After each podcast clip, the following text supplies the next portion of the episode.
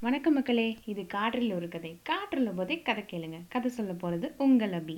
என் இனிய விரோதியே அந்த கதையை தான் நான் சொல்லிகிட்ருக்கேன் இருக்கேன். போன எபிசோடில் என்ன சொன்னேன்றதை ஒரு லைனில் சொல்லிடுறேன்.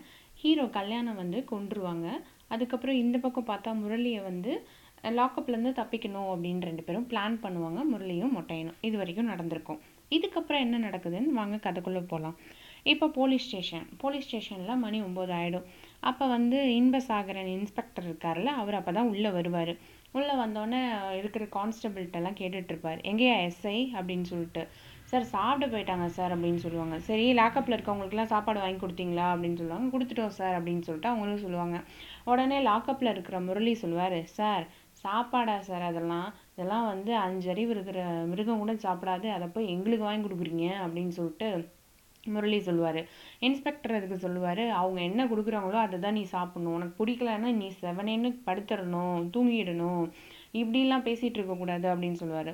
உன் உள்ளதை தானே சார் சொன்னேன் உண்மையை சொன்னால் கோவம் வருது அவங்களுக்கு அப்படி தான் வரும் அப்படின்னு சொன்னோன்னே டேய் என் கோவத்தை இது பண்ணாத. கான்ஸ்டபிள் இங்கே வாயா. முதல்ல அந்த லாக்கப்பை வந்து ஓப்பன் பண்ணி நான் உள்ளே போகணும். இன்னைக்கு லத்தி பூஜை காமிச்சாதான் இவங்களுக்குலாம் சரியாகும். இவங்களெல்லாம் இப்படியே விட்டுட்டே இருந்தால் வாய் நிறைய தான் பேசிகிட்டே இருப்பானுங்க. அப்படின்னு சொல்லுவார். சார் நாங்கள் என்ன சார் பிரியாணியா கேட்டோம். ஒரு லெமன் சாதமோ இல்லை ஒரு தேங்காய் சாதமோ அப்படி தானே சார் கேட்டோம் அப்படிம்பாங்க. நீ துறையா முதல்ல அப்படின்னு சொல்லுவார். உடனே அவரும் திறந்துருவார். உள்ளே போயிடுவாங்க இன்ஸ்பெக்டர் உள்ளே போனோடனே என்ன கேட்ட? என்ன கேட்டேன்ட்ட இன்ஸ்பெக்டர்கிட்ட என்கிட்டயே நீ இதை கேட்குறியா தேங்காய் சாதம் வேணும் லெமன் சாதம் வேணுமா உனக்கு? இரு இரு. எல்லா சாதமும் இப்போ நான் கொண் கொடுக்குறேன் உனக்கு. அப்போ தெரியும். லத்தையை கொண்டாயான்னு சொல்லிட்டு லத்தை எடுத்துகிட்டு அவர் அடிக்க தான் போவார். அதுக்காட்டி முரளி வந்து ஒரு ஒரு செகண்டில் என்ன பண்ணிடுவார் அப்படின்னா அவங்க கண்ணை மூடி கண்ணை திறக்கிறதுக்குள்ளார அவர் இன்ஸ்பெக்டரோட பேக்கெட்டில் வந்து இடுப்பில் இடுப்பு பேக்கெட்டில் இருக்கும்ல ரிவால்வர் இருக்கும்ல அதை எடுத்துருவார். எடுத்துட்டு இவர் வந்து இன்ஸ்பெக்டர் நீங்கள் ரொம்ப தப்பு பண்ணிட்டீங்க. லாக்கப்புக்குள்ளே வரும்போது யாராவது க துப்பாக்கியோடு உள்ளே வருவாங்களா? என்ன சார் நீங்கள் அப்படி கொஞ்சம் கூட யோசிக்காமல் இப்படி உள்ளே வந்துட்டீங்களே? மாட்டிக்கிட்டீங்களே என்கிட்ட? அப்படின்னு சொல்லிட்டு முரளி சொல்லுவார். அவருக்கு ஒன்றும் புரியாது. ஏய் ஏய் இங்கே பாரு நான் வந்து என்ன சொல்ல வந்தேன்னா அப்படின்னு சொல்லிட்டு எழுத்துட்டுருப்பாரு முரளி சொல்வார் அதெல்லாம் ஒன்றும் நடக்காது. ஓரமாக நில்லுங்க. இல்லைன்னா நான் வந்து சுற்றுவேன் அப்படின்னு சொல்லிட்டு சொல்லுவார். உடனே வந்து அவரும் அப்படியே நின்றுவார் ஒன்றும் பண்ண முடியாதுன்னு. அப்புறம் பார்த்தா வெளியிலலாம் கான்ஸ்டபிள்லாம் ஒரு ரெண்டு மூணு பேர் நின்றுட்டு இருப்பாங்க அண்ணாச்சிங்களா அவங்களுக்கு தனியாக சொல்லணுமா நீங்களும் வாங்க உள்ள. அவங்க எஜமானே நிற்கிறாரு அப்புறம் உங்களுக்கு என்ன அங்கே வேலை? வாங்க உள்ள. உள்ளே வாங்க அப்படிம்பாரு. அவங்களும் அடுத்து என்ன பண்ணுறதுன்னு தெரியாமல் சரி நம்மளும் உள்ளே போயிடலான்ட்டு உள்ளே போயிடுவாங்க. எல்லோரும் ஒரு ஓரமாக நின்றுட்டு இருப்பாங்க அப்போ முரளி சொல்லுவார் மொட்டையன்ட்ட லாக்கப்போட பூட்டு சாவி ரெண்டுத்தையும் எடுத்துக்கோ. நம்ம போகணும் அப்படின்னு சொல்லுவார். அதுக்கப்புறம் அவர் எடுத்துகிட்டு இருப்பார் அதுங்காட்டி அவர்கிட்ட சொல்லுவார் இன்ஸ்பெக்டர்கிட்ட கேட்பார் சார் உங்கள் பைக் சாவியை கொடுங்க அப்படின்னு சொல்லிட்டு. ஏய் நீ என்ன என் பைக் சாவியெல்லாம் கேட்குறேன் இங்கே பாரு அவ்வளோதான் பார்த்துக்கோ அப்படின்னு. சார் என்கிட்ட துப்பாக்கி இருக்கும்போது நீங்கள் இவ்வளோ டென்ஷன்லாம் ஆகலாமா கொஞ்சம் அமைதியாக பேசுங்க. நான் ஒன்றுலேருந்து ஏழு வரைக்கும் எண்ணுவேன். அதுக்குள்ளே அவங்க பைக் சாவியை என்கிட்ட கொடுத்துடணும். இல்லைன்னா இங்கே என்ன நடக்கும்னு நீங்களே யோசிச்சுக்கோங்க அப்படின்னு சொல்லி சொல்லுவார். முரளி. அதுக்கு உடனே இன்ஸ்பெக்டர் வந்து இவன் என்னடான்ட்டு என்ன பண்ணுறதுன்னு தெரியாமல் எல்லோரும் முழிச்சிட்டு இருப்பாங்க. இவர் ஒன்றுலேருந்து அஞ்சு வரைக்கும் எண்ணுவார். அஞ்சு வரைக்கும் என்னதுக்கப்புறம் என்ன நடக்கும் அப்படின்னா அவர் பைக் சாவியை கொடுத்துருவார். இது நல்லது. இதுதான் நல்ல பிள்ளைக்கு அழகு அப்படின்ற மாதிரி அவர் என்ன பண்ணுவாருன்னா பைக்கையே வாங்கிடுவார். வாங்கிட்டு இவங்களெல்லாம் உள்ளே வச்சு லாக் பண்ணிட்டு இந்த மொட்டையனும் முரளியும் பைக் எடுத்துகிட்டு ஃபுல்லாக அப்படியே போயிடுவாங்க. அவங்க பாட்டு எங்கே போகிறாங்கன்னு தெரியாது. ஒரு செகண்டில் அந்த தெருவே கிராஸ் பண்ணி அடுத்த தெருவுக்கு போயிடுவாங்க. இது வரைக்கும் இங்கே நடந்திருக்கும். இங்கே ஹீரோ கல்யாணம் இறந்துட்டார்ல. இறந்தது வந்து கிருஷ்ணராஜ். அவங்க அப்பா இருக்காங்கல்ல. அவங்க அப்பா போயிட்டு ரோட்டில் பார்த்து அழு அழுன்னு அழுதுருப்பார். அவ்வளோ அழுதுருப்பார். அவரால் தாங்க முடியாத துக்கமாக அவ்வளோ இதாக இருந்திருக்கும். ஏன்னா பெத்த பையனே பறி கொடுத்தா இருக்கும்ல. அந்த மாதிரி அவ்வளோ அழுதுட்டு அதுக்கப்புறம் வந்து போஸ்ட்மார்ட்டம்லாம் பண்ணி அது வர்றதுக்கு பார்த்திங்கன்னா நைட்டு பத்து மணி ஆகிடும் அதுக்கு மேலே அவரால் அழு அழணும் அப்படின்றதே இல்லாமல் ஒரு மாதிரி இறுக்கமாயிடுவாங்க. சில பேர் அப்படி ஆவாங்கல்ல அந்த மாதிரி இவரும் ரொம்ப இறுக்கமாகி அவர் வீட்டு வாசல் திண்ணையில் உட்காந்துட்ருப்பாரு அங்கே பார்த்தா ஒரே கூட்டமாக இருக்கும். அவங்க சொந்தக்காரங்க ஃப்ரெண்ட்ஸு பழகுனவங்க தெரிஞ்சவங்கன்னு எல்லாரும் வந்து கல்யாணம் இப்படி சின்ன வயசுல இறந்துட்டாங்களேன்னு எல்லாம் அழுதுகிட்டே இருப்பாங்க. அந்த மாதிரி நடந்துட்டு இருக்கும் அந்த இடத்துல. அப்படி அழுதுட்டு இருக்கும்போது ஒரு கார் வரும். கார் வந்தோடனே அந்த கார்லேருந்து யார் வருவாங்கன்னா சிவராமும் கமலசேகரும் வருவாங்க. மாலையோடு வருவாங்க. கல்யாணுக்கு வந்து அஞ்சலி செலுத்துறதுக்காக. ரெண்டு பேரும் வந்தோடனே பேசுவாங்க. இங்கே வாசல்லே தானே கிருஷ்ணராஜ் இருக்காரு. அவர்கிட்ட பேசுவாங்க. இந்த மாதிரி உங்கள் பையனோட நியூஸ் கேள்விப்பட்டோம். ரொம்ப அதிர்ச்சி ஆயிடுச்சு எங்களுக்கு. எங்களால் தாங்கிக்கவே முடியல. இப்படி ஒரு நியூஸை நாங்கள் போய் கேட்போன்னு. எங்ககிட்ட உங்கள் பையன் பத்து நிமிஷம் தான் பேசினான் ஆனால் பத்து வருஷம் பழகுன மாதிரி இருந்தது.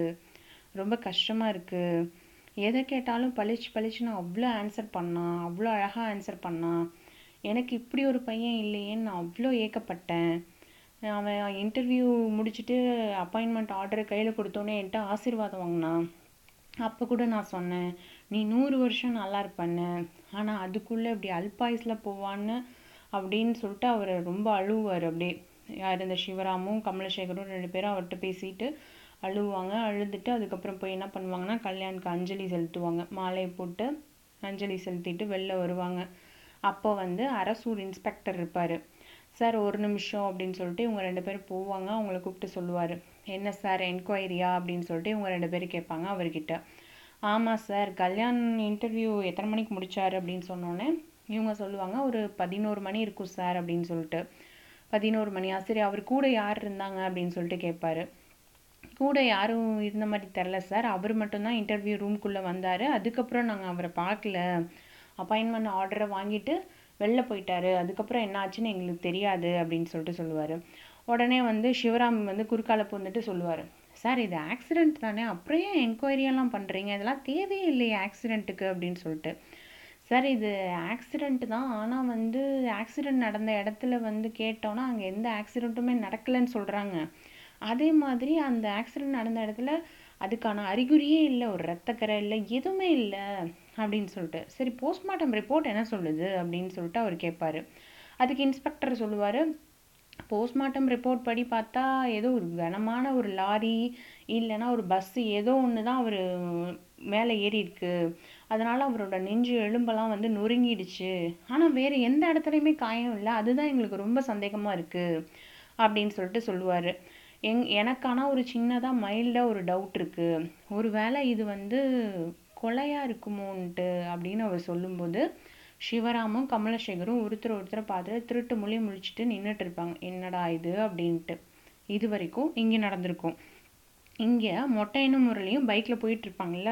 பைக்கில் போயிட்டு இருக்கும்போது மொட்டையன் சொல்லுவார் முரளிக்கிட்ட நீ சரியான கில்லாடி தான். எப்படியோ அந்த ஸ்டேஷன்லேருந்து தப்பிச்சு வெளில வந்துட்டல ரொம்ப தைரியம் தான். துணிச்சல் தான் உனக்கு. அப்படின்னு சொல்லிட்டு.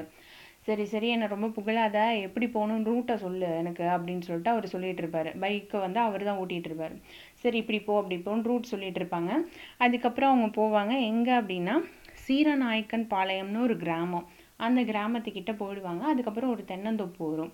அங்கே வந்து சரி பைக்கை எங்கேயே நிறுத்து அப்படின்னு சொல்லிடுவார். இதுக்கு மேலே நம்ம நடந்து போய்க்கலாம் அப்படின்ட்டு. சரி ஓகேன்னு இவரும் பைக்கை நிறுத்திடுவார். நடந்து போயிட்டு இருப்பாங்க. ஒரே இருட்டாக இருக்கும். கருகும்னு அது வேற என்னடா சுற்றி முற்றி யார் இருக்காங்கன்னு கூட தெரியாது. அந்தளவுக்கு ஒரு இருட்டு. இவர் வந்து என்ன பண்ணுவாருன்னா சரி இப்போயாவது சொல்லு உன் பேர் என்ன? அப்படின்னு சொல்லிட்டு முரளி கேட்பார். என் பேரா? மொட்டைன்னு சொல்லுவார் அதுக்கு. என் பேர் சோமையா? அப்படின்னு சொல்லிட்டு சொல்லுவார். ஓ சரி சரி. இங்கே ஒரு வீடு தெரியுது தூரத்தில். இது யார் வீடு அப்படின்னு சொல்லிட்டு முரளி கேட்பாரு அதெல்லாம் நம்ம வீடு தான் வா வா ஒன்றும் பயப்படாத. இங்கே எல்லாம் நம்ம ஆளுங்க தான் இருப்பாங்க அப்படின்னு சொல்லிட்டு கூப்பிட்டு போவார். உள்ளே போ போயிட்டு இருக்கும்போதே என்ன சொல்லுவாருன்னா நான் சொன்னபடி உன்னை வெளில கூப்பிட்டு வந்துட்டேன். நீ சொன்னபடி எனக்கு வேலை பணம் இதெல்லாம் கொடுக்கணும். சாப்பாடெல்லாம் நீ தான் போடணும். ஏமாத்திட மாட்டல உன்னை நம்பி தான் அந்த வேலையை செஞ்சுருக்கேன். ஏமாத்திராத அப்படின்னு சொன்னோடனே அதெல்லாம் நான் ஒன்றும் ஏமாற்ற மாட்டேன்னு மொட்டையனுங்கிற அந்த சோமையா சொல்லுவார். ஓகே அவர் கேட்பார் முரளிக்கிட்ட நீ லாரி ஓட்டுவியா அப்படின்னு சொல்லிட்டு. ஆ ஓட்டுவேனே அதெல்லாம் தெரியும் அப்படின்னு. அப்புறம் என்ன வேறு பிரச்சனையே இல்லை. அது போதும் எனக்கு அப்படின்னு சொல்லிட்டு ரெண்டு பேரும் பேசிகிட்டு இருப்பாங்க.